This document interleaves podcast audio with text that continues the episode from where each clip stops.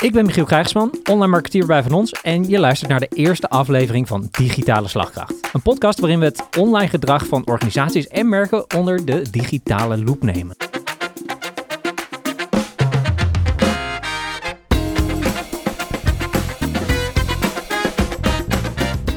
We bespreken onder andere nieuwsberichten van de opmerkelijke of misschien wel bijzondere ontwikkelingen van bedrijven. En we hebben een prominente gast die ons alles kan vertellen over de online strategie van hun bedrijf. Welkom!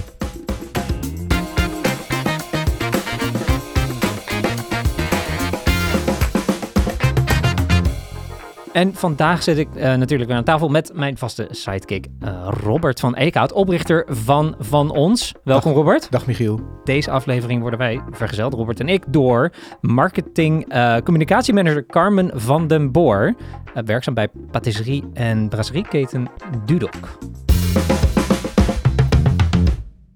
Ik ben dus Carmen van den Boer, werkzaam als marketing communicatiemanager bij de Dudok Horeca Groep. We zijn meer dan alleen appeltaart en horecalocaties. Even heel plat gezegd, we hebben ook nog evenementen en evenementenlocaties. Oké. En vind je het leuk wat je doet? Zeker, ja. Geen één dag is hetzelfde. Afgelopen jaar ontzettend mooie stappen gemaakt, heel mooi team neergezet. Dus het maakt het ongelooflijk uitdagend. En wat is jouw rol daar precies in? De boel in goede banen leiden. Praktijkvoorbeeld, jij zit met evenementen. Wat houdt het precies in? Ja, nou ja, dan ben ik daar praktisch gezien niet uitvoerend mee bezig natuurlijk, maar wel in de voorbereiding daarvan. Zorgen dat dat op de juiste manier bij mensen terechtkomt. Zorgen dat nieuwe concepten worden bedacht. Kijken hoe we dat in de markt kunnen zetten. En alles wat daar omheen te maken heeft met marketing, zowel offline als online. Nou, leuk. Dit klinkt dus heel in ieder geval divers takenpakket. Ja, zeker. Ja, een heel mooi portfolio ook aan eigenlijk merken. Verschillende merken waarvoor we werkzaam zijn. Dus alle locaties en horecalocaties, evenementenlocaties en patisserie beschouwen wij als team eigenlijk als verschillende merken die we actief in de markt zetten. Oké, interessant. Robert, ken jij Dudok een beetje?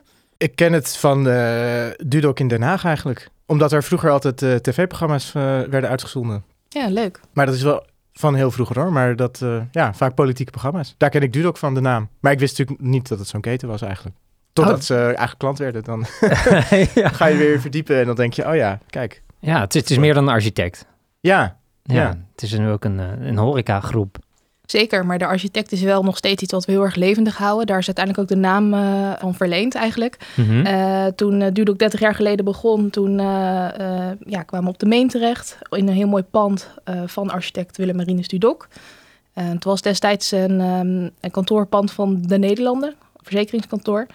En dat zagen we helemaal voor ons als een mooie locatie voor horeca, althans de oprichters van Dudok. En dat is 20 jaar geleden of hoe lang? Nee, 30. En inmiddels in februari al 31 jaar geleden. Ja. Dus dat is wel een hele mooie periode. Ik ben zelf nu 3 jaar werkzaam voor Dudok. Dus nog niet vanaf van het begin meegemaakt. Daarvoor ben ik te jong. Maar wel de positie die Dudok altijd in de stad heeft gehad, daar ben ik me wel van bewust geweest. En dat was heel erg leuk ook om te horen van mensen om me heen van, oh ja, Dudok, ik wist nog zo goed dat ik een goed rapport had vroeger. En dat mijn moeder me dan meenam naar Dudok om te trakteren op een taartje. Of toen we naar de markt gingen, dat we dan van tevoren bij Dudok een kopje koffie deden of daarna. Ja, leuk. En zie je dat ook in meerdere steden? Want jullie stamstad is Rotterdam inderdaad. En zie je dan ook een beetje diezelfde sfeer eigenlijk, wat je nu net beschrijft. Laten we zeggen, een goed rapport, een kind die dan wordt meegenomen. Laten we dat dan even als haak inderdaad. Zie je dat ook terugkomen in andere steden? Of is dat toch echt meer gereserveerd nog voor Rotterdam?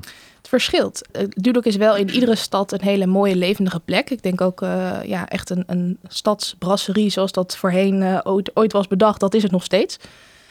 Maar de functie van iedere Dudok in de stad is wel anders. In Arnhem is het veel meer een huiskamer waar echt kunst en cultuur ook heel actief samenkomen. In Rotterdam is het nog steeds die plek waar zowel de student aan de leestafel als opa en oma met de kleinkinderen naartoe komen. Dus dat is wel heel erg gaaf. En Den Haag heeft van oudsher inderdaad die politieke functie. En die zijn we ook wel weer actief aan het opzoeken om te zorgen dat we daar weer meer op aan kunnen haken. Dat lijkt me een heel goede introductie van ons allebei. Jongens, we hebben allemaal iets heel moois meegenomen als het goed is. Robert, wil je aftrappen? Jazeker. En ik begin met mijn bericht is uit het FD van afgelopen dinsdag. En de kop luidt kritiek of niet, Google moeder draait gestaag door op de advertentiemotor. En Google ligt behoorlijk onder vuur. Er zijn een hele hoop zaken op dit moment die daar spelen. De omzet blijft gigantisch groeien. onwaarschijnlijk hard. Ik geloof weer zoveel miljard. In ieder geval, wat was het? Op jaarbasis haalt het concern 258 miljard binnen. Enorm natuurlijk. Maar wat eigenlijk het belangrijkste van het artikel vind ik dat er ook een referentie staat naar de onlangs iets wat de Wall Street Journal heeft gepubliceerd. Namelijk dat Google dus advertenties verkocht op allerlei platformen. Mm-hmm. De adverteerder betaalde bewijs van een tientje. En de publisher, het platform, kreeg dan bewijs van €8. En die overige €2 die stak Google verder in zijn zak. Ja. Tegen de afspraken in. Dat is eigenlijk het belangrijkste. En voor mij was dat vooral tekenend dat toen Google natuurlijk zoveel jaar geleden begon, zeg maar, was het echt een revolutie. Don't be evil. En moet je eigenlijk kijken waar ze nu staan. Ja, dat stond in hun licensing. Ja, hun, hoe zeg je dat? Hun bedrijfsprofiel natuurlijk. Ja. Hè? Dat don't be evil. Maar dat hebben ze er ook al inmiddels wel een paar jaar geleden uitgehaald. Ja, maar niet in mijn hoofd. Oh nee. Dus in mijn hoofd zit dat nog steeds. En dat is zo'n sterk iets dat je dat onthoudt van vroeger. En dan nu denk je dit. Nou, er worden prijsafspraken gemaakt. Ook met Facebook las ik ook nog erg. Nou ja. Ja, very, shady. Very evil. Ja, shady, bloody shame. Bloody shame. Nou, dankjewel Robert. Graag gedaan. Voor dit eerste nieuwsbericht van deze eerste aflevering. Ik had ook natuurlijk wat meegenomen. Om te beginnen. Kennen jullie Lingo nog? Zeker. Ja. François. Zijn jullie bekend met het spelletje Wordle? Ja, wel van gehoord, maar zelf nooit gespeeld. Van gehoord, nooit gespeeld? Nee, ik ken het helemaal niet. Nee. Oké. Nou, dat is een nieuw internetfenomeen. Sinds een paar maanden terug is dat eigenlijk Lingo via een website. En dat is in een paar maanden enorm populair geworden. En het is massaal wordt het gespeeld. Binnen een paar maanden zijn er miljoenen mensen die dit dagelijks spelen. Dus het is gewoon een één dag spotje Lingo. Je kan ook niet vaker spelen. Je kan één woord moet je raden en dan kan je volgend morgen weer terugkomen. Het is zo populair geworden dat nu de New York Times heeft gezegd, die heeft die ontwikkelaar van dat spelletje, dus gewoon een website is het, benaderd en heeft het gekocht voor een paar miljoen. Nee. Ja. Ik zag het nieuwsbericht. Fantastisch. Nee. En het is meneer Josh Wardle. Nou ja, is natuurlijk meteen waarom die Wardle heeft genoemd. Hij heet echt zo. Hij heet Wardle met een A. W-A-R-D-L-E. En het spelling heet Wordle. W-O-R-D-L-E. En dus hij is gewoon benaderd door de New York Times. Nee, New York Times dat heeft altijd wel veel gedaan. Heeft een eigen gamesafdeling. Dat klinkt meer interessant dan het is. Het vooral zet er heel erg in op woordspelletjes. Nou, in kruiswoordrazen zijn al jarenlang heel populair. Ze hebben ook eigen apps ervoor. En eigenlijk een heel interessante acquisitie. Daarom heb ik de bericht uitgekozen. Ik vind het een machtig interessante manier van je doelgroep bereiken en daarmee, in dit geval natuurlijk sales, om meer subscribers te krijgen voor je krant. Heel bijzondere manier van kijken naar je markt. Maar ook heel vet voor die bedenker hiervan. Want het is best een eenvoudige site, lijkt me zo. Ja, het is een grid met, wat zijn het, 24 vakjes. En je vult gewoon wat letters in, dat is het. En het is 2 miljoen waard. Wat een goed verhaal. 2 miljoen, het is voor 2 miljoen... Ja, min of meer. Nou, ze zeiden in... dollar. Ja, de lower 7 figures. Jeetje. Dus het kan van 1 tot 9 miljoen. Nou, is toch leuk voor even zo'n siteje. Is lekker voor Josh Wardle. Ook zo'n siteje ik wilde net zeggen, is het een goed idee voor jullie om zulke websites te bouwen. Dan lopen we weer achter de feiten. Verdorie, had ik het maar. We moeten onze eigen Wordle ontwikkelen. Ik wil daar wel op inhaken, want zelf vanuit marketingperspectief, ik ben ook heel erg gericht op branding. Dat heeft misschien te maken met mijn wat creatieve achtergrond. Ik merk wel eens dat ik soms te veel wil zitten op dat het hele plaatje moet kloppen en het moet aansluiten bij elkaar. En dat, uiteindelijk is dat ook mijn taak. Maar soms moet je ook kijken naar de effectiviteit van dingen. En kan dat soms heel simpel zijn om gewoon eens mee te starten en te onderzoeken wat het doet. Dat vind ik leuk hier om aan te zien van. Ja. Met eigenlijk hele kleine input. Dat je dus zo'n groot publiek kan gaan bereiken. Gaaf. Ja, inderdaad. Qua doelgroep is het natuurlijk perfect. Mensen die dat spelen, die zullen... Dit is natuurlijk een perfecte doelgroep voor zo'n krant ook. En juist de New York Times, dat zij al veel met die games deden. Met die woordspelletjes.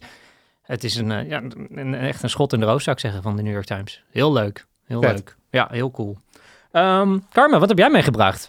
Ja, ik heb ook wat meegebracht. Ik heb eigenlijk meerdere dingen meegebracht. Maar wat me heel erg opviel was namelijk... aan het begin van de week kwam er een update naar buiten... dat Flits bezorgservice van Churandy Martina... Eigenlijk dus een flitsbezorgservice, maar dan met hardlopers. En iedereen dacht volgens mij van... hoe gaat dat dan met mijn eieren en dergelijke? Ja. Maar dat blijkt gewoon één grote PR-stunt te zijn. Ja. Ja, ik stond echt even te knipperen. Ja, we zijn er echt helemaal ingetuind. Iedereen, denk ik. Ik hoorde het pas toen het nep was. Dus Oké, jij dan niet? Nee, maar het is dat. Misschien was ik erin gedaan, maar ik hoor dat pas. Mijn bericht. Ik las het. Ik kwam erachter doordat er in het Parool een soort rectificatie kwam. Ja, exact. Waarin ze ook, vond ik, tikjes zuurig ook wel in dat bericht waren van, ja, we hebben 6 keer dat, en dat is misschien ook voor een klant wel logisch, maar dat ze 6 keer dat PR-bureau gebeld hebben of zo, en herhaaldelijk gevraagd hebben, klopt dit? En het PR-bureau zegt... Ja, hield vol. Ja, het klopt. En nu moeten ze dus... Dat PR-bureau werd ook met naam en toenaam in dat artikel genoemd. Ik denk dan echt gewoon met een doel, gewoon een soort public shaming voor dat PR-bureau. Ja. En een rectificatie eronder van, ja, het is dus niet waar. Zo kwam ik eigenlijk achter. Ja. Maar ik vond wel, toen ik het las, wel heel erg grappig. En toen zag ik ook een foto van hem inderdaad met zo'n tas daar staan. Waar ik inderdaad eerst zoiets had van, best wel slim. Hè? Want die fietsen en alle depots, die liggen best wel onder druk. Ja. Is dit dan misschien een nog groenere oplossing in die zin? Maar wel inderdaad wat ik zei van, dat kan toch eigenlijk ook niet goed gaan? Nee. Maar wat was nou eigenlijk het doel van die campagne? Dubbelfris. Dubbelfris was eraan gekoppeld. Echt waar? Ja. Dit is nieuw voor mij. Hij is natuurlijk... Ja, maar hij werd inderdaad het gezicht van een nieuwe campagne van Dubbelfris. Ja, hoe zoiets dan toch mis kan gaan. En uiteindelijk is het een prima PR-stunt natuurlijk. In dat vacuüm van die PR is het een prima PR-stunt, zou ik zeggen. Ja. Zodra zij inderdaad claimen dat het er echt komt, dan is het natuurlijk niet zo handig. Nee, daar stond ik zelf dus ook al een beetje van te kijken. Ja, dan ga je toch ook wel redeneren van waarom hebben ze dan zo lang de keuze gemaakt om te zeggen dat het wel waar was. Ik bedoel, het doel was in principe al bereikt, toch? Ja, absoluut. Absoluut eens. Maar ik geloof dat ze inderdaad zo vaag mogelijk wilden blijven in het... Ja, het is een soort van waar... Dat begreep ik dan weer van dat PR-bureau zijn kant. Ja, het zette mij wel aan denken, want hoe ver kan je gaan? Ik bedoel, goede PR. Ja, wat is goede PR? Ja, want voor mij kwam dit heel erg over als een 1 april grap. Ja, alleen iets te vroeg. Ja, 2 maanden te vroeg. Ze het echt op 1 april moeten doen. Ja. En daar waren ze wel mee weggekomen, denk ik. Nou ja, dan... Ja. Had je meer nieuwsberichten? Of ik kan dan niet stoppen, want dan zie ik allerlei gekke dingen en dan denk ik, dit wil ik ook vertellen. Ze hebben ook een heel pak kranten mee nu. Nou ja, dat niet. Hè. We zijn digitale slagkracht. Maar nog een ander dingetje wat ik wel leuk vind om nog even kort te bespreken was dat een bekend kattenvoedingsmerk ging op zoek naar de next catfluencer. Nou, wow. Eigenlijk een beetje in dezelfde trant dat ik dacht van, hoe ver gaan we? Maar als in kattenaccounts op Instagram die dan heel veel volgers hebben. Ja, dat is natuurlijk echt wel een ding aan het worden. Of is al een ding. Ja. Maar ik had wel echt zoiets van, waar trek ik op een gegeven moment de grens? En dit is nieuw? Ik kan me niet voorstellen dat ze er nu pas mee... Nee, er zijn wel meer huisdiercastings en zo natuurlijk geweest. Maar ik vond dit wel de next catfluencer. Toen dacht ik wel op een gegeven moment van, als dit zelfs nieuws is... Hoe ver gaan we? Ja. Ja, het is hoe dan ook natuurlijk gewoon een slimme zet. Van een, het feit dat wij het erover hebben zegt al genoeg. Of tenminste dat ik het erover heb. Ja, nou ja, goed. Het is, het heeft jou bereikt inderdaad. Ja, dat is toch... Nee, dus, ja. Heb je huisdieren? Nee.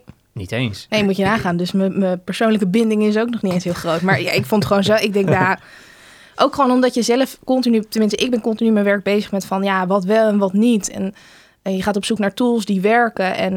Maar ik vind het wel heel erg belangrijk... en dat is ook wel waar Dudok voor staat... dat het bij ons blijft passen. Mm-hmm. Nou, en dit is voor mij wel echt een brug te ver. Ja, dus geen catfluencers. Nee, dat gaat niet gebeuren bij Dudok. Nee, er komt geen kattenvoerlijn. Nee. De apple pie fluencer of zo. Pie fluencers. Ja, zoiets, wie weet. Nee. Ik vind het heel erg leuk. En nogmaals, je bent continu op zoek naar vernieuwing... wat werkt wel en wat werkt niet. Maar nee, dit sla ik echt even over. Ja. Nou, voor ieder is weer wat weggelegd in deze wereld, ook voor catfluencers. Ja, dan zijn we toch aanbeland bij het interviewblokje van deze aflevering. Dan willen wij alles weten wat betreft online strategie van Dudok natuurlijk. Even kijken, waar gaan we beginnen, Robert? Waar ben jij van... Maar het meest iets weten om te beginnen. Nou, even kijken. Wat ik persoonlijk wel grappig vind, is... Kijk, we hadden net even over waar komt de naam vandaan, Dudok? Nou, van het inderdaad de eerste vestiging, volgens mij. Dat ontworpen was de eerste locatie inderdaad. En misschien nog wel leuk om jullie daar nog even kort in mee te nemen. De eerste locatie is geopend op de Meent in Rotterdam. De Meent is nu een hele levendige straat met veel leuke boutiques, veel horeca, veel mens, veel publiek. Dat was destijds echt nog niet zo. Nee. Dus dat was best een risico. En dat was nog een dubbel risico, omdat er iets werd geopend wat toen nog niet in Nederland werd gedaan. Of althans niet in die vorm. Namelijk echt een grand café, een brasserie, wat van 's ochtends vroeg tot 's avonds laat open was. Geïnspireerd op degene die je in Parijs zag. Ja. Maar dan wel met een lekker Rotterdam sausje. Ja. Ja. Nee, en wat ik wel heel interessant vind aan Dudok is eigenlijk toch het... wat ik dan zie van de buitenkant, maar wel een beetje het ondernemerschap wat in dat hele bedrijf zit. Hè? Want het gaat vanuit horeca, zeg maar, naar echt patisserie en vervolgens ook naar, wat je net zei, evenementen zelfs organiseren. Ja, begreep zeker. Ik dat goed? Ja, ja, ik vind dat dus een hele grappige transitie. En ik vind het dan wel interessant om te weten wie is nou de drijvende kracht daarachter? Hoe ontstaat zoiets? Ja, nou ja, leuk dat je het vraagt. Ik denk dat daar en ook meteen dat Rotterdamse karakter weer naar boven komt. Het ondernemerschap, het, niet lullen, maar poetsen, om even plat te zeggen. Het gewoon proberen van dingen. En eigenlijk het ontstaan van het vergroten van het merk is gewoon gekomen door te doen. Namelijk, ze wilden graag iets lekkers serveren bij de koffie. Konden niet vinden op inkoop wat ze zochten. En zijn zelf een appeltaart gaan bakken. Ja, en toen is dat met die appeltaart gaan... Ja, dat is gaan rollen. Ja. Ja. Want hoe zat dat dan precies? Mensen waren er heel enthousiast over, wat natuurlijk heel leuk was. Dus de vraag naar appeltaart werd steeds groter. Het was een hele lekkere taart. Hij is nog steeds super lekker. Ja, precies. Het is een hele lekkere taart. Ja, nee, maar eigenlijk is er toen bedacht om een klein hoekje van de brasserie op te offeren. En daar gewoon eigenlijk een heel klein bakkerijtje in te maken. Een puntje. Op eigenlijk een hele strategische plek, namelijk in een soort glazen ronding van het gebouw, van het pand. Ja, ja, en daar werden taarten op een gegeven moment gebakken. De condens zat tegen de ramen aan. De kaneel kwam je al tegemoet als je de Meent op kwam gelopen, heb ik van horen zeggen. Ja. En er kwam iemand naar binnen en die zei, ik wil ook zo'n stukje taart voor thuis. Echt een stukje, hè? Een lekker Rotterdam stukje. Ja, ja. En zo is dat gaan rollen. En dat is steeds groter geworden, totdat dat kleine hoekje in de brasserie niet meer voldoende was. Dus de bakkerij heeft op heel veel plekken gezeten. Er waren nieuwe locaties inmiddels bij het concept, zeg maar, gekomen. Ja. Nou, er werd weer een hoekje vrijgemaakt, er werd weer een bakkerijtje gebouwd. En dat ontgroeide ze ook weer. Totdat ze naar Numansdorp zijn gegaan en in 2017 naar de eigen bakkerij in Barendrecht. Ja. En daar worden nu nog steeds heel veel taarten gebakken. Ja, precies. En wat ik dan ook wel interessant vind is... Echt zo'n puur Rotterdams bedrijf opent dan op een moment een zaak op de Zuidas. Ja. In Amsterdam. En dan ook nog eens op de Zuidas. Ja.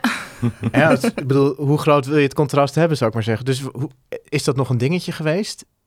Dat is wel iets van voor mijn tijd, zeg maar. Dus ik weet daar niet alles van, alle ins en outs. Wanneer is die geopend? Weet jij dat? Nee, dat weet ik niet. Oké. Maar het sloeg niet aan. Of althans, niet op de manier zoals dat in Rotterdam is gebeurd.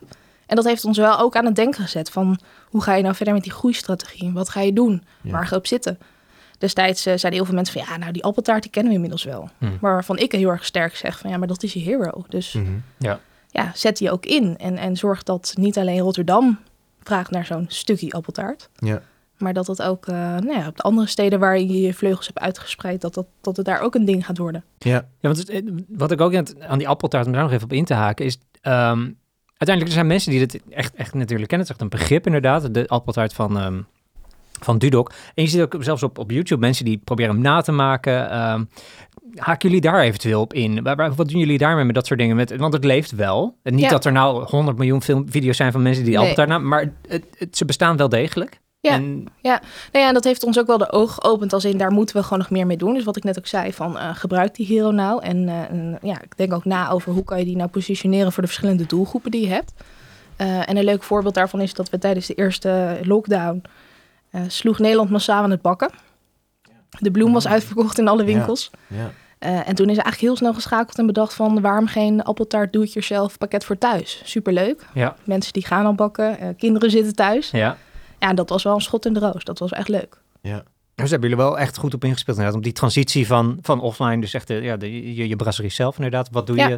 Ja, en dat hebben we op meerdere vlakken geprobeerd. Mm-hmm. En het een succesvoller dan het ander. Maar nogmaals, dat is denk ik die Rotterdamse ondernemersgeest. En dat is gewoon heel erg leuk om te zien. En ook tof om zelf onderdeel van uit te kunnen maken. En wat is een van de dingen die niet zo goed zijn uitgepakt? We hebben ook op vrij korte termijn een Dudok bestellen website gemaakt... om gewoon eigenlijk zelfstandig dingen aan de man te kunnen brengen. Dus niet afhankelijk te zijn van bezorgservices. Mm-hmm. Ja, en daar werd wel besteld, maar niet in de mate waar we natuurlijk op hadden gehoopt. Mm. Maar dat geeft ook niet. We hebben het geprobeerd. Ja. En we hebben daar ook van geleerd. Van, wat neem je daar nou uit mee? Wat werkt wel, wat werkt niet? En die website die houden we gewoon achter de hand... want er komen heel veel leuke andere dingen aan. Ja, natuurlijk kun je altijd nog gebruiken voor een ander doeleinde. Tuurlijk, ja. En wanneer we dus inderdaad weer de transitie misschien weer maken naar een normale samenleving, post-pandemie, zijn er dan dingen die je sowieso weer wegdoet misschien? Of misschien dingen waar je dan echt denkt, oké, dit moeten we houden, hier moeten we verder op doorborduren? Nou, dus terugschakelen of juist verder schakelen? Ja, nee, daar denk je altijd over na. Mm-hmm. Ik denk dat een ding wel heel erg is, normaal verkochten wij onze taarten alleen per taartpuntje in de winkels of bijvoorbeeld klein en groot formaat via bezorgservices. Mm-hmm. Maar we merkten dat de vraag naar 2 puntjes ook ineens ontstond. Want ja, je moet nog maar 1 persoon thuis uitnodigen. Oh, ja. Ja. En zelfs dusdanig dat Albert Heijn ook momenteel met ons bezig is om te kijken van hoe kunnen we nou die 2-punts verpakking ook in de winkel krijgen. Oh, ja. Want die samenwerking met Albert Heijn was er eerst niet? Jawel, zeker. Ja. Die was er al wel. Ja. Want, mm-hmm. Maar daar lagen inderdaad die complete taarten. Ja, klopt. Ja, ja. En die zijn er nog steeds. Maar we zijn dus wel aan het onderzoeken van, kunnen we dat assortiment uitbreiden? Ja. En daarin, wederom Albert Heijn is een prachtige partij om mee te mogen werken. Maar er zitten ook een aantal haken en ogen aan. Ja. En daarom is het ook leuk dat er een aantal kleinere locaties zijn, franchise locaties, waarmee we wat meer kunnen sparren om te onderzoeken van, waar is nou de vraag naar? Wat kunnen we doen? Wat kunnen we niet doen? En in de schifting naar weer terug naar normaal, wat denk jij dat het belangrijkste is voor Dudok qua online marketingstrategie? Oeh, dat is wel een grote vraag. Dat klopt. Je mag hem ontleden hoe je wil, hoor. We hebben de tijd. Ik denk dat een van de grootste takeouts voor ons is om ook gewoon meer te vertellen over Dudok. Van wie maakt nou Dudok? Mm-hmm. Wij zijn heel erg altijd een bedrijf geweest en nog steeds zijn we dat. Denk je dat is wat mensen niet weten, wat mensen meer zouden moeten weten? Ja, dat denk ik wel. Onze collega's zijn de drijvende kracht achter Dudok. Want de beleving van Dudok, die zie je online. Maar die gaat natuurlijk vanaf moment 1 verder als je de drempel over komt stappen. Mm-hmm. En ik denk dat het daarom nog veel leuker en belangrijk is om mijn collega's ook in die zin een plekje te geven in die klantreis. Wat is Dudok? Wie is Dudok? Wie zorgt dat het Dudok-verhaal bij de gast of bij de klant terechtkomt? En ik denk ook zeker met, toen de locaties dicht waren, gingen we wel op zoek naar wat voor content kunnen we nou nog naar buiten brengen. Want er gebeurt vrij weinig. Je hebt geen nieuwe gerechten, je hebt geen nieuwe specials, je hebt geen evenementen. Toen kwamen we er wel achter dat mensen, los van die appeltaart, helemaal nog niet zoveel wisten over het merk Dudok. Ja. Terwijl het is, een heel erg tof merkverhaal. Appeltaart is een beetje larger than life geworden. Een beetje jullie ontgroeid bijna. Ja. Dus Dudok appeltaart. Maar dat is wel vaak als je mensen zegt van ik werk voor de Dudok Horeca Groep. Dat ze zeggen, van die appeltaart. Of inderdaad van het verhaal met, toen ik vroeger met mijn moeder naar de markt ging dan. Ja. Want zou je dan zeggen dat eigenlijk die koppeling tussen offline en online, dat daar nog heel veel kansen liggen dan voor jullie? 100%. Ja. Want jullie website, of zeg maar even de sites, dat zijn dan, daar zit nog niet genoeg in wat jou betreft dan. Ja, daar mag ook meer, denk ik, de merkbeleving naar voren komen. Ja. Want nu is het vooral informatief en je hebt praktische informatie en daaromheen wat dingen die je er bouwt van nieuwe tentoonstellingen die je hebt of een nieuw product wat je uitlicht. Maar ik denk veel meer die historie van het merkverhaal en wat heeft Dudok nou wel ten opzichte van de ander niet? Wat betekent Dudok voor haar mensen, voor mijn collega's? Ik denk dat juist heel erg belangrijk en mooi is om dat te kunnen vertellen daar. En zie je nou veel verschil tussen, ik weet niet of jullie dat weten hoor, maar zien jullie veel verschil tussen de mensen die in de winkel komen of in de zaken komen en de mensen en de online bezoekers? Ja, er zit zeker wel een verschil in. Ja, ik denk dat online toch wel jonger is. Ja. Afhankelijk van het platform waar we het natuurlijk over hebben. Maar het is wel leuk dat je het vraagt, want momenteel zijn we ook echt bezig om dat verder uit te filteren en ook marktonderzoek te gaan doen. In de afgelopen jaar is ook gewoon natuurlijk veel veranderd. En we staan wel echt op het punt van wat gaan we doen met ons assortiment qua patisserie? Waar ga je verder op inhaken? Want leuk hè, dat die appeltaart een bekend ding is. Maar als we gaan kijken naar de verkoopcijfers, is de Red Velvet inmiddels veel groter. Ja. Maar jullie zijn dus ook bezig, maar we zagen het al even toen jij hier binnenkwam, met andere producten. Ja. Kan je dat eens even toelichten? Ja, zeker. Afgelopen jaar was ons jubileumjaar. 30 jaar Dudok. Ja. Dat konden we helaas niet vieren zoals we hadden bedacht en hadden gehoopt. Dus dan ga je op zoek naar alternatieven. Dus hoe kun je het leuk maken? Hoe kan je wat vertellen over Dudok? Hoe kan je toch er een feestje van maken met beperkte middelen in die zin? Ja. En zo is eigenlijk ook het Dudok Double D bier ontstaan. Ja, hij is lekker spanningsopbouw ook, jongens. Hij staat nu al de hele tijd aan te kijken. Ja, absoluut. Hij staat ik heb er 1 meegenomen. Om gewoon even fysiek te zien van wat is het nou? Ja. En ik denk dat daar, en dat, ja, jullie kunnen dat niet zien, maar het etiket is speciaal ontworpen om gewoon meer te kunnen vertellen over het merk. Ja, heel mooi. Over de panden, de bijzondere panden die we hebben en het samenbrengen van mensen. En voor mij even als leek, er staat Dudok versus Deurs. Sorry. Ja, daar komt de naam vandaan. Leuk dat je het vraagt. Dubbel D, Dudok keer Deurs. Ja. Deurs is een van onze geliefde partners in Arnhem, waar we veel mee samenwerken. Oh. Een vrij recente, nieuwe... bierbrouwerij. En dus dat vind ik wel echt extra leuk, dat inderdaad jullie dan gekozen hebben voor een heel jong inderdaad brouwerij zit, zou ik zeggen dan. Hè? Ja.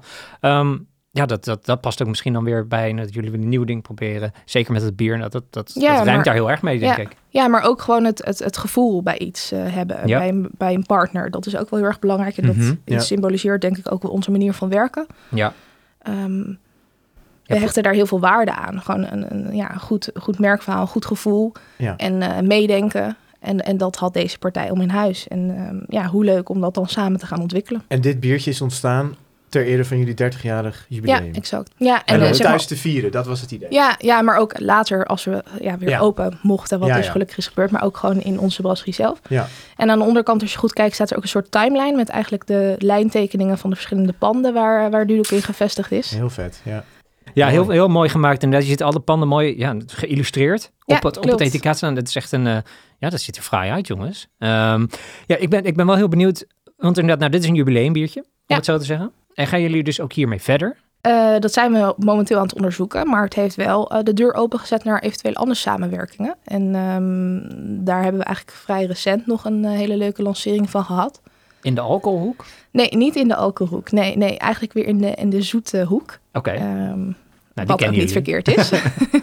Nee, eigenlijk zo'n 2 jaar geleden ben ik in contact gekomen met een heel Rotterdam chocolademerk Johnny Doodle. Ja, ook eigenlijk gewoon op een hele low-key manier met elkaar in contact gekomen. En nagedacht over hoe leuk zou het zijn als we het samen kunnen gaan doen. Er is eigenlijk een limited edition taart uitgekomen. De Johnny Doodle keer Dudok taart.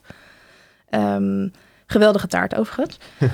En dat is ook dusdanig succes geweest... dat mensen echt op een gegeven moment vroegen van... hebben jullie die taart niet meer? Nou, daar hebben we een hele goede keuze volgens mij gemaakt... om die terug te laten komen. Maar zijn we ook met elkaar om tafel te gaan... van wat zouden we nou nog meer kunnen doen? Want het voelde zo goed en het ging zo natuurlijk en organisch... dat we ook hebben nagedacht over... hoe kunnen we die appeltaart nou in chocola verwerken? Ah. En daar is eigenlijk de Johnny Doodle keer Dudok appeltaart inspired chocoladereep uitgekomen. Vet. Ja, leuk. Heel vet.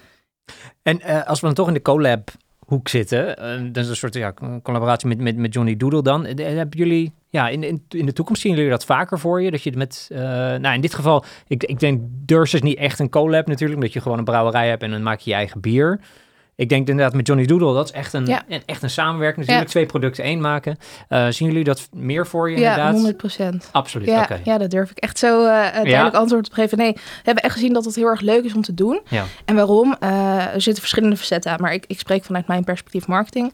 En dat is dat het tof is om nieuwe dingen te proberen, nieuwe doelgroepen aan te boren, zonder je eigen merkidentiteit uit het oog te verliezen. Ja. Je kan toch meer experimenteren. Je kan het randje wat meer opzoeken. Ja. Zonder dat het voor een klant diffuus wordt van... wat is Dudok nou eigenlijk? Ja. En als je nou... Oh, sorry. Ja. Oh, wat ik erg leuk vind dan bijvoorbeeld... inderdaad dat je ook echt een soort associatie krijgt... met Dudok met een ander merk. Of met een ander bedrijf. Waarom je dus een heel ander weer... een indruk krijgt van zo'n bedrijf. Van Dudok bijvoorbeeld. Ja. Want het kan best zijn... Maar misschien is het niet zo... Misschien mijn jongeren sowieso generatie... kennen Dudok misschien helemaal niet goed. En hebben er misschien een iets suffer imago bij. Dan kennen ze een appeltaart en ze zien een brasserie. Dus denken, het zal. Maar inderdaad, door deze manier kan je ook weer een nieuwe doelgroep aanboren waarschijnlijk. Ja. Of nou online. Waarschijnlijk zet je het online ook heel lekker weg. Op je socials. Ja. De shots van de brouwer. Ik noem maar wat. Dat leent zich wel lekker voor visuele media. Want dat was ook mijn vraag. Als je voor je brandstrategie. Je hebt een nieuwe reep of een biertje. Mm-hmm. Hoe breng je dat online over? Dat staat in die winkel prachtig natuurlijk. Ja. Hoe vertaal je dat naar online? Als je dat hebt, hoe doen jullie dat? Nou ja, dat is best uitdagend. En daar zijn we ook nog aan het zoeken van wat werkt wel en wat werkt niet. En wat kan je nou in-house en wat besteed je uit? ja, dan komen we toch wel weer op influencers terecht. Ja, ja. Dat is wel een hele belangrijke geweest in de lancering van deze reep. We hebben eigenlijk 1 dag een event georganiseerd. Weliswaar kleinschalig gezien de maatregelen destijds. Ja. Maar daar hebben we een locatie van ons helemaal omgetoverd als de wereld van chocola. Met een lange, mooi gedekte tafel met stolpen vol met die repen en toppings en noem maar op. Met uitzicht op de Erasmusbrug. Dus Rotterdamser kan je niet hebben. Helemaal in thema. Ja, en alles in bruin en noem maar op, ontvangst met chocoladefrisdrank. En je kan dat misschien wel een beetje levendig gaan maken voor jezelf. En daar hebben we ook gewoon gevraagd van, willen jullie ook nadenken over nieuwe smaakcombinaties? Er stonden heel veel toppings op tafel waarmee ze zelf aan de slag konden gaan. Dus er zijn ook hele nieuwe leuke input is daar uitgekomen. Maar ook gewoon gevraagd van, wat vind je daar nou van? En hoe wil je dat dus gaan delen met jouw volgers? Ja. En dat, iedereen was eigenlijk zo enthousiast. Ja, dat is heel erg leuk om te zien. Maar eigenlijk, je hebt dus wel echt een evenement nodig eigenlijk om die vertaalslag naar online goed te kunnen maken. Nou, het hoeft natuurlijk niet, maar dat was in dit geval wel iets wat we gewoon wilden proberen. Van hoe werkt dat nou en hoe komt dat dan over? Ja. En wat waren de resultaten dan? Of in de zin van, wat was jullie toen dat klaar was en... Wat was jullie gevoel erbij? Was het een succes? Ja, het was wel echt ook leuk om te zien hoe dat team er naartoe heeft gewerkt. Hoe mijn team er naartoe werkte en hoe dat tot ontlading kwam, zeg maar. Ja. De reacties waren gewoon enorm positief. En we hadden een bepaalde briefing. Maar we zagen ook dat de gasten meer deden dan dat. Omdat ze zelf gewoon oprecht enthousiast waren. En bepaald bereik. Ja. Wat je zelf natuurlijk, en wat Michiel net ook zei, een andere doelgroep bereiken. Want wat is dan die andere doelgroep in dit geval voor jullie geweest? Nog meer gespecialiseerd op foodies. Oh ja. En ook wel een jongere doelgroep. Ja. We zijn daarin ook zoekende naar een meer mannelijke doelgroep. Want die ontbreekt gewoon in onze eigen volgersgroep. Kijk, en dan hebben we het over de verschillende kanalen die wij in beheer hebben. Maar patisserie is wel overwegend vrouwen. 70% ten opzichte van 30% man. Ja, oké. Dus meer foodies, meer mannen. Ja. Dat is dan wel een soort speerpunt in... Ja, dat was bijvoorbeeld voor het bier best wel een uitdaging. Ja, dat is natuurlijk wel... Ja. Ik zou heel graag willen zeggen dat het tegenwoordig anders is. Maar het is overweg nog wel een mannenproduct. Mm-hmm. Nu zie je daar wel een shift in en dat vind ik super tof om te zien. Leuk is dan ook om meteen te vertellen dat Deurs heeft een vrouwelijke biermeester. Bierbrouwer. Oh. Ja. En daarom hebben we ook een tasting, lanceringsevenement gehad. Met dus die bierbrouwer erbij. Ja. En dat plug je weer online. Ja, daar nodig je mensen voor uit. Zeg maar, middels een winactie hadden we dat toen gedaan. Ja, en dan onze chef, die bedenkt daar een leuk borrelkaartje bij met passende hapjes. Ja. En specifiek, welke platformen gebruiken jullie? Online? We gebruiken daarvoor verschillende platformen. We proberen daar ook externe kanalen voor te gebruiken. Dus zeker bijvoorbeeld evenementenlocaties, dat je dat ook op een andere manier aan de man brengt. Maar specifiek voor onze eigen merkbeleving en producten hebben we natuurlijk social media. Daarvoor gebruiken we Facebook en Instagram. En zijn we heel erg aan het onderzoeken wat TikTok voor ons kan gaan betekenen. Daar wil ik een beetje naartoe. Ja, dat voelde ik al. Had ik ook een nieuwsartikel voor meegenomen. Ja. Maar dat zijn we heel erg aan het onderzoeken. Van, is dat echt wel wat voor ons? En mm-hmm. Op welke manier zouden we dat kunnen inzetten? Ja, want jij zegt jonge doelgroep. Ja. Is het dan weer niet te jong? Weet je, dat zijn wel dingen die we gaan onderzoeken. Beginnen. Ja, dat is ook waar. Maar gewoon, hoe werkt dat? Want kijk, ik ken TikTok niet. Ik denk, wij kunnen hier allemaal aan tafel zeggen, daar zijn wij niet mee opgegroeid. Nee. Als je dan wil onderzoeken voor jullie merk TikTok, is dat wat? Hoe doe je dat dan? Ja, dat is best lastig. Ga je dan naar een jongere collega of zo? Of hoe? Kan. Kijk, we hebben natuurlijk heel veel collega's die op onze locaties werken. Die zijn een stukje jonger. Ja. Die zijn er ook, als er nieuwe dingen... mee. Nu klink ik heel oud, dat ben ik nog helemaal niet. Maar het is wel leuk om daar ook gewoon geluiden van te horen en te polsen. Ja. Maar ook gewoon veel. Maar ook gewoon veel zelf om je heen vragen in je eigen kringen.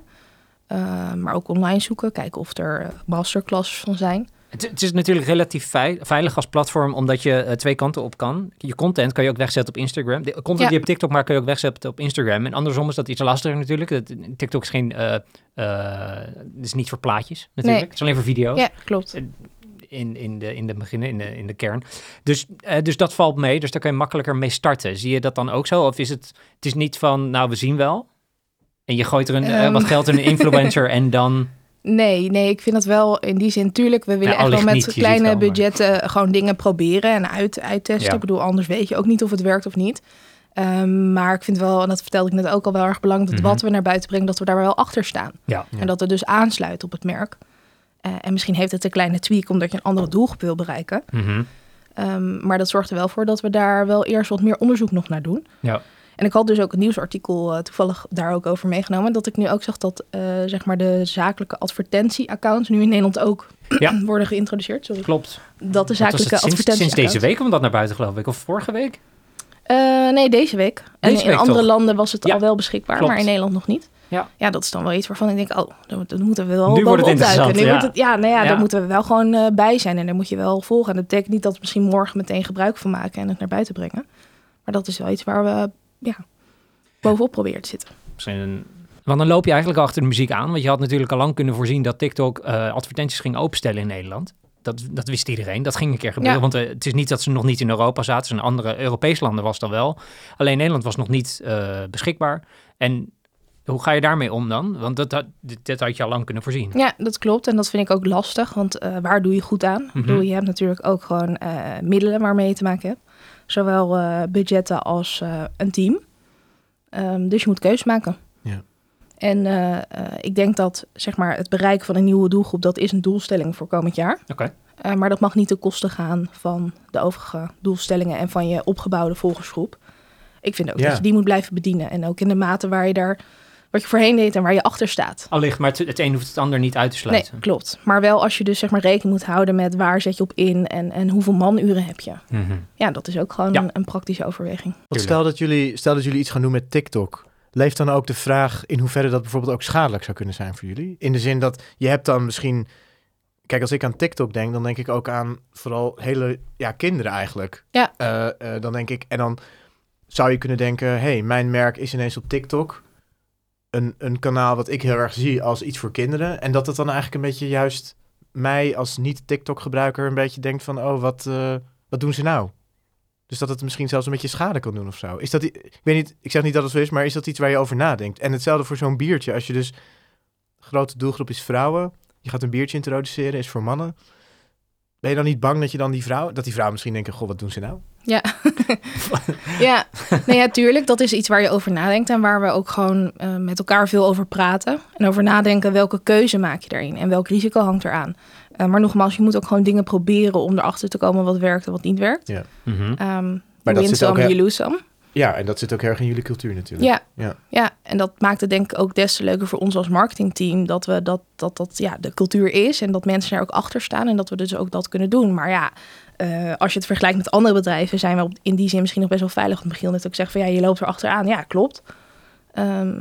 Maar dat hoeft niet te betekenen dat we het niet meer kunnen inhalen. Nee, absoluut. Het was ook meer even om te prikken. Want kijk, uiteindelijk, er zullen vast genoeg bedrijven zijn... die eerst 3 keer neergaan voordat ze het voor elkaar hebben op TikTok. Ja. En dan kan je daar een keer zeggen, dan gaan we het zo doen. Dat is ook super, super handig natuurlijk van zo'n platform. Je kan alles zien wat iedereen doet. Op advertentieniveau is het iets anders natuurlijk... want je moet maar net die advertentie krijgen die aanbieder jou geeft of niet... Dus je kan niet in hun advertentiekanalen kijken natuurlijk. Dat gaat wel anders zijn. Maar qua organische content kan je natuurlijk alles zien wat iedereen doet. Ja, zeker.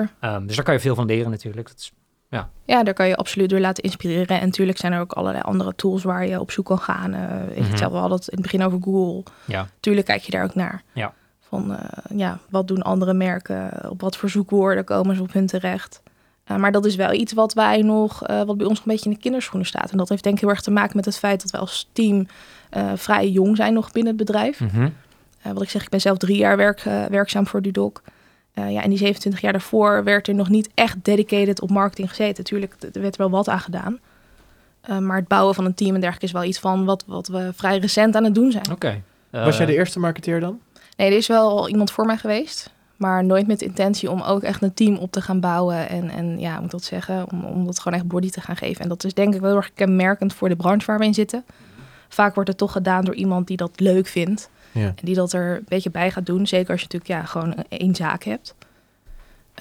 Maar we hebben ook wel gewoon echt... volgens mij hele leuke, ambitieuze toekomstplannen. Ja. En daar horen dit soort stappen wel bij. En dat maakt het voor mij ook heel erg leuk. Dat is ook een van de redenen waarom ik ben ingestapt. Ja. Want ik heb zelf niet specifiek een achtergrond in de horeca. Ja, ik ben een foodie. Ik hou van lekker eten en nieuwe hotspots ontdekken op dat gebied. Maar ik heb zelf Blauwe Maandag met een dienblad gelopen als bijbaantje. En dat alle respect voor mijn collega's. Want dat vind ik echt Ja, heel leuk werk, maar ook heel hard werken. Wat is jullie belangrijkste moment in het jaar eigenlijk? Wat is dan, je kan een analogie maken met een Black Friday voor e-commerce. Mm-hmm. Wat zijn jullie momenten dat jullie er echt moeten zijn? Online, offline, op elk vlak? Ja, nee, ik denk dat het binnen onze branche gewoon zeg maar de momenten, de piekmomenten in het jaar volgt. Namelijk de feestdagen, Pasen, Kerst, mm-hmm. Moederdag. En dat zijn ook wel de momenten waar we als team er moeten staan. Zowel op de vloer als aan de achterkant. En ook wel de momenten waarop we naar buiten komen met nieuwe dingen. Ja. We proberen daarin ook wel vernieuwend te blijven. Want ja, die klassieke brunch bij Dudok, die is super tof. Maar wat kan je nou nog doen om ook weer een andere doelgroep aan te trekken? Ja. Om te zorgen dat mensen ook geprikkeld blijven. Dus in de tijden naar bijvoorbeeld de moederdag, dan zie je in de contentkalender ineens een enorme toename in posts. Ja, de piekmomenten. En die piekmomenten liggen natuurlijk wel voor de verschillende afdelingen op verschillende momenten. Ja. Wij werken dat veel meer voor. Ja. Dus Sinterklaas staan wij vaak al wel te fotograferen in de zomer. Ja. Wat soms best een uitdaging is. Ja, inderdaad. Heel ongemakkelijk kan dat zijn natuurlijk. Hè? En dat is wel lastig, want dat past in die zin dan weer minder bij het feit dat we bij Dudok vaak gewoon dingen willen doen zoals het is. Weet je wel, niet te veel gestaged. Ja. Maar soms ontkom je er niet aan, want je wil ook kunnen voorwerken. Je wil ook bepaalde dingen in handen kunnen hebben om te kijken van hoe gaan we dat wegzetten. Dat heeft voorbereidingstijd nodig. Ja. Zeker met nieuwe producten, productontwikkeling. Ja, ik kan me voorstellen, zo'n biertje breng je niet zomaar uit bijvoorbeeld. Nee, leuk. Nee, daar gaat wel echt overheen. Hey, en als wij hier hier over 2 jaar zitten, waar is Dudok dan? Hebben we dan ineens, kunnen we dan 2 keer zoveel van die locaties op een biertje plakken? Of hoe zit dat? We hebben sterke groeiambitie. En die zijn we ook wel aan het waarmaken. Ondanks de moeilijke periode waar we uitkomen als horeca zijn. En we hebben echt vertrouwen in dat het de goede kant op gaat. Hebben we niet stilgezeten. Kunnen nieuwe locaties toevoegen aan ons portfolio. We hebben een hele mooie nieuwe klassieke evenementenlocatie aangekocht in Kralingen, een wijk in Rotterdam. Wauw. Dus die kan erbij volgend jaar? Die kan er nu al bij. Ja. Nou, want dat is wat je daarop inhakend is wat je aan het begin ook zei, dat het ook een beetje spannend is dat je hele tent exploiteert op een plek die eigenlijk niet van jou is. Ja. Maar dat is ook aan het veranderen dan. Ja. Dus jullie gaan ook een beetje in het de locatie koop je dan? Ja, we hebben mooie ontwikkeling doorgemaakt dat we ook onze naam kunnen verbinden aan Dudok Real Estate. Dat is eigenlijk de eigenaar van Dudok. Ja. Dus als er nieuwe mooie panden op ons pad komen. En het is toeval dat hij Dudok heette? Ja, dat is wel echt toeval. Ja. Dat is wel echt een bijzonder verhaal. De achternaam. Hoe geinig. En dat zorgt er nu gewoon voor dat we heel erg leuk met elkaar bezig zijn om te kijken van wat zijn er mooie locaties. En Dudok Real Estate staat er ook echt heel erg voor om gebiedsverbetering te luisteren naar de omgeving. En dat proberen wij ook te doen met onze horecaconcepten en evenementenlocaties. Dus voor de toekomst, nieuwe locaties is een belangrijke? Ja. Wat zijn nog meer belangrijke speerpunten in die groeistrategie? Ik denk nog meer verbindingen zoeken. Niet alleen in Rotterdam, maar ook op de andere steden waar we actief zijn. Want dat is in het gesprek nog niet heel erg naar voren gekomen. Maar we hebben ook locaties in Amsterdam, Den Haag en Arnhem. Yeah. Niet allemaal onder de naam Dudok. Maar daar ook verbindingen zoeken. Kijk, in Rotterdam weet je inmiddels heel erg de weg te vinden. En als je op zoek bent naar nieuwe concepten of contacten, dan gaat dat balletje rollen. En dat is iets waar we het afgelopen jaar al wel heel erg mee bezig zijn. Ik samen met mijn collega's, om gewoon nieuwe verbindingen aan te gaan, nieuwe partnerschappen. En ook de stad weer als inspiratie te gaan gebruiken. Dus bijvoorbeeld ook meer kunst en cultuur weer naar binnen halen. Ja. En op die manier ook vernieuwend te kunnen zijn. Ja, want je zei ook, er zijn tentoonstellingen in de zaken, hè? Ja, dat zei je even heel snel, maar dat vind ik dan ook heel gaaf. Ja, leuk hè? Ja. Ja, een hele, misschien heel, wat meer mensen aanspreekt. Het depot is natuurlijk onlangs geopend in Rotterdam van Boijmans van Beuningen. Ja. En we hebben daar een hele toffe, kleinschalige expositie eigenlijk met hun gemaakt in samenwerking. Waarin dus een aantal werken geselecteerd waren. Niet de daadwerkelijke werken, maar mooie prints daarvan in de brasserie.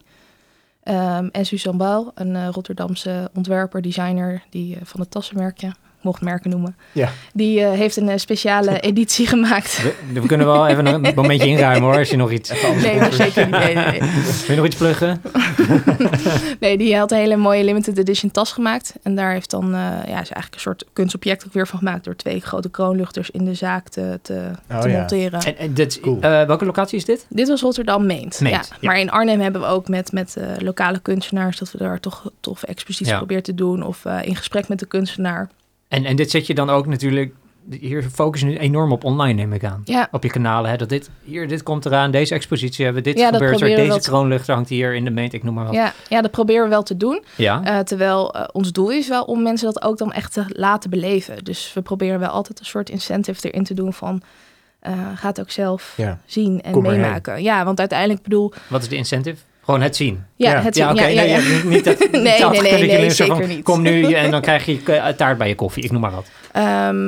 Dat zijn op zich ook wel samenwerkingen die we soms doen. Ja. Maar dat is dan echt middels partnerschap. Dus we maken ook wel onderdeel van bepaalde belevingsroutes. Of de architectuurmaand in de Rotterdam zit er weer aan te komen. Nou, daar zijn we ook wel met partijen om tafel om te kijken. Hè, onze inspiratiebron Dudok, de architect... Maar kunnen we daar niet op aanhaken? Kijken hoe we die ook kunnen laden. En ik denk allemaal met als doel om gewoon een levendig punt binnen de stad te zijn. Een soort verbinding op elk vlak. Dus zowel met de stad, verbinding met mensen. Ja. En niks verbindt beter dan lekker en goed eten, volgens mij. Dat sowieso. En online zou je dan zeggen, je groei zit hem dan in het aanboren van nieuwe kanalen misschien, zoals TikTok... dat is dan iets wat jullie heel erg verkennen. En wat zijn er dan? Zijn er online nog andere zaken waarvan je zegt over 2 jaar... daar zullen we dan misschien mee bezig zijn? Of meer mee bezig zijn dan wat we nu doen? Ja, zeker. Maar daar zijn we nu ook wel mee bezig. Bijvoorbeeld, we hadden nog helemaal geen corporate website. Dus die zit er aan te komen. Kijk. Ja, en we hebben onlangs met jullie... of tenminste zijn we eigenlijk nu nog as we speak mee bezig... maar een event website. Oh ja. Dus eigenlijk gewoon meer een soort location searcher. Ja. Dat soort dingen. Ja, maar ook wel allemaal met het idee van... hoe kan je dat nou nog strategischer inzetten? Ja. Natuurlijk, beleving is ook gewoon heel belangrijk ding erin. Maar hoe kun je dat nou online ook nog terug laten komen? Ja. Nou, leuk. Ik denk dat we een hele hoop weten... over jullie digitale slagkracht inmiddels. Van Dudok. Ja, leuk. Ja, ik denk dat we meer dan genoeg hebben gehoord over al jullie kanalen, over wat jullie doen, over jullie omgaan met lokale influencers bijvoorbeeld. Of inderdaad, jullie websites, al jullie online strategie. Ja, ik zou zeggen dank voor de uitnodiging. Ik vond het leuk om daarover te vertellen, want ik zeg, het is eigenlijk nog maar het topje van de ijsberg. Ja, we moeten eigenlijk een hele reeks met je opnemen. Ik zou het best leuk vinden. Nee. Het draait niet alleen maar om Dudok, maar het is... Dan moeten we ook een biertje, dan moeten we van ons Dudoks X, Deurs biertje. Ja, precies. Triple D. Met een triple bier, wie weet. Ja, dan komt er toch een Amsterdamse invloed. Toch weer. Wie weet. Ja, nou ja, jullie zijn al een hele belangrijke invloed. Dat is waar. Door onze websites zien er prachtig uit. Ja, staan ze nog online? Zeker. Ja, zeker. Zeker weten. Nou, en daarmee zijn we denk ik aangekomen bij het eind van deze eerste aflevering van Digitale Slagkracht. We spraken over Wordle, over Google, over catfluencers, Churandy's Flits bezorgservice. En kregen natuurlijk een heel mooi kijkje in de keuken van Dudok via onze gast Carmen van den Boer.